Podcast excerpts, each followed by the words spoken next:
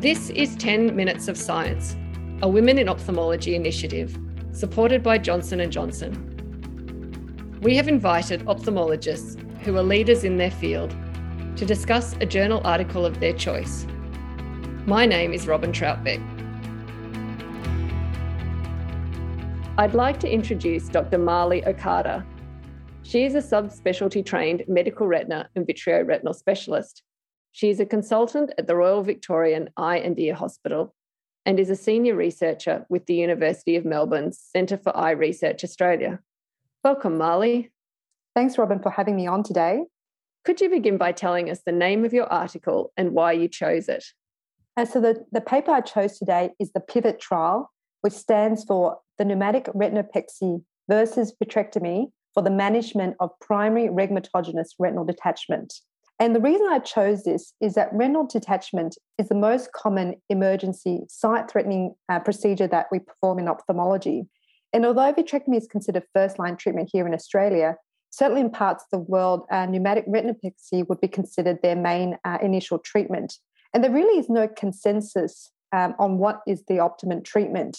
And given that there's variable uh, nature of the disease and in surgical techniques, it's rare to actually have a clinical trial such as this, and I thought this would be a good one to discuss. Can you tell me about how the trial was designed and how they went about conducting the study? Yeah, so this was a, a randomised clinical trial uh, that included one hundred seventy-six patients, and they're divided pretty evenly, um, half and half, uh, so eighty-eight patients each, into the pneumatic retinopexy group versus the vitrectomy group. Uh, they enrolled patients with superior retinal detachments, so they were both macula on and macula off. And the study was conducted in Canada from the period of twenty twelve to twenty sixteen. And then the study was published in twenty nineteen, so fairly recent um, result. In terms of the actual technique itself, it was pretty standard. So in the pneumatic retinopexy group, uh, patients were either um, injected with S F six gas bubble and then treated with either indirect laser or cryotherapy. And this was done in the office. Uh, in contrast, the vitrectomy was an uh, in-theatre procedure and at the surgeon's discretion, either treated with S F six or uh, C three F eight gas, although one patient uh, required silicone oil and another required a combined vitrectomy buckle. What was the timing of the vitrectomy arm? Yeah, so actually I thought they did a pretty good job. They tried to make sure that patients received treatment um, as soon as possible. So if there were macula on, this was within twenty-four hours. And then if it was macula off, within forty-eight hours. And that would be pretty standard um, for across the world. What did their results show? The primary outcome measure for the study was visual acuity um, based on E T D R S letters at one year. And interestingly, what they found was that the visual acuity in the pneumatic retinopexy group was better at all time points of follow-up compared to the vitrectomy group. So at, at twelve months, which is their main time point of follow-up, the pneumatic group was superior by four point nine E T D R S letters. And they also looked at secondary uh, functional visual outcomes, and they found that, again, pneumatic uh, performed better with better uh, self-reported visual function questionnaire, as well as better vertical metamorphopsia, but not for horizontal. Uh, as expected, um, patients in the vitrectomy group required more cataract surgery, so sixty-five percent, compared to pneumatic retinopexy group at sixteen percent at final follow-up. Although um, the authors do point out that not all patients with cataracts elected to have surgery, so potentially this may have biased the visual acuity results in favour of the pneumatic uh, retinopexy group. The main surgical outcome, however, was that the anatomical success rate, so patients who actually reattached their retina, was higher in the vitrectomy group compared to the pneumatic retinopexy. So ninety-three percent of patients in the primary, uh, in the vitrectomy group as compared to eighty percent with one single surgery. So if we look at overall success rates of those who required repeat surgery, then the outcomes were pretty similar between the two groups.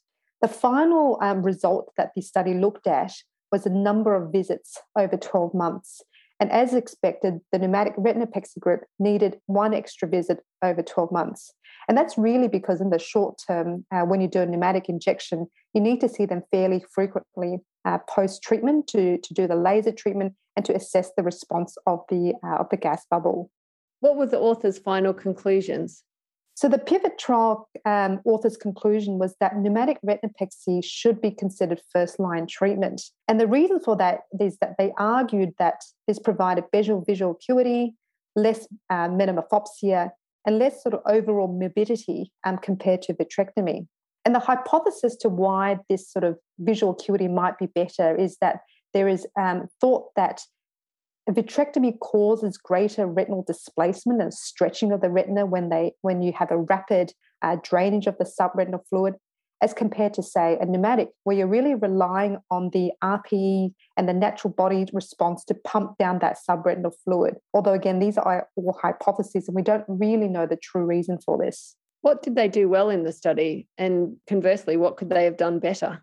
Look, I think there are certainly many positive points about this study. It's a, it's a randomized clinical trial, and, and you know, as I said, it's, it's certainly rare to have a, a clinical trial looking at surgical outcomes for retinal detachments. And so this provided a lot of detail about um, the outcome measures for um, uh, vitrectomy and pneumatic retinopexy. But they also looked at both anatomical and functional results, which are often uh, lacking in clinical trials. They also included both macula on and macula off patients, so this is more representative of um, what we see in our clinical practice. And I think the final um, really uh, commendable point about this study is that this was done uh, with authors and uh, scientists who were really uh, very experienced with doing pneumatic retinopexy, so it provides some insight into the, perhaps the best optimum uh, outcomes that can be achieved with pneumatic retinopexy.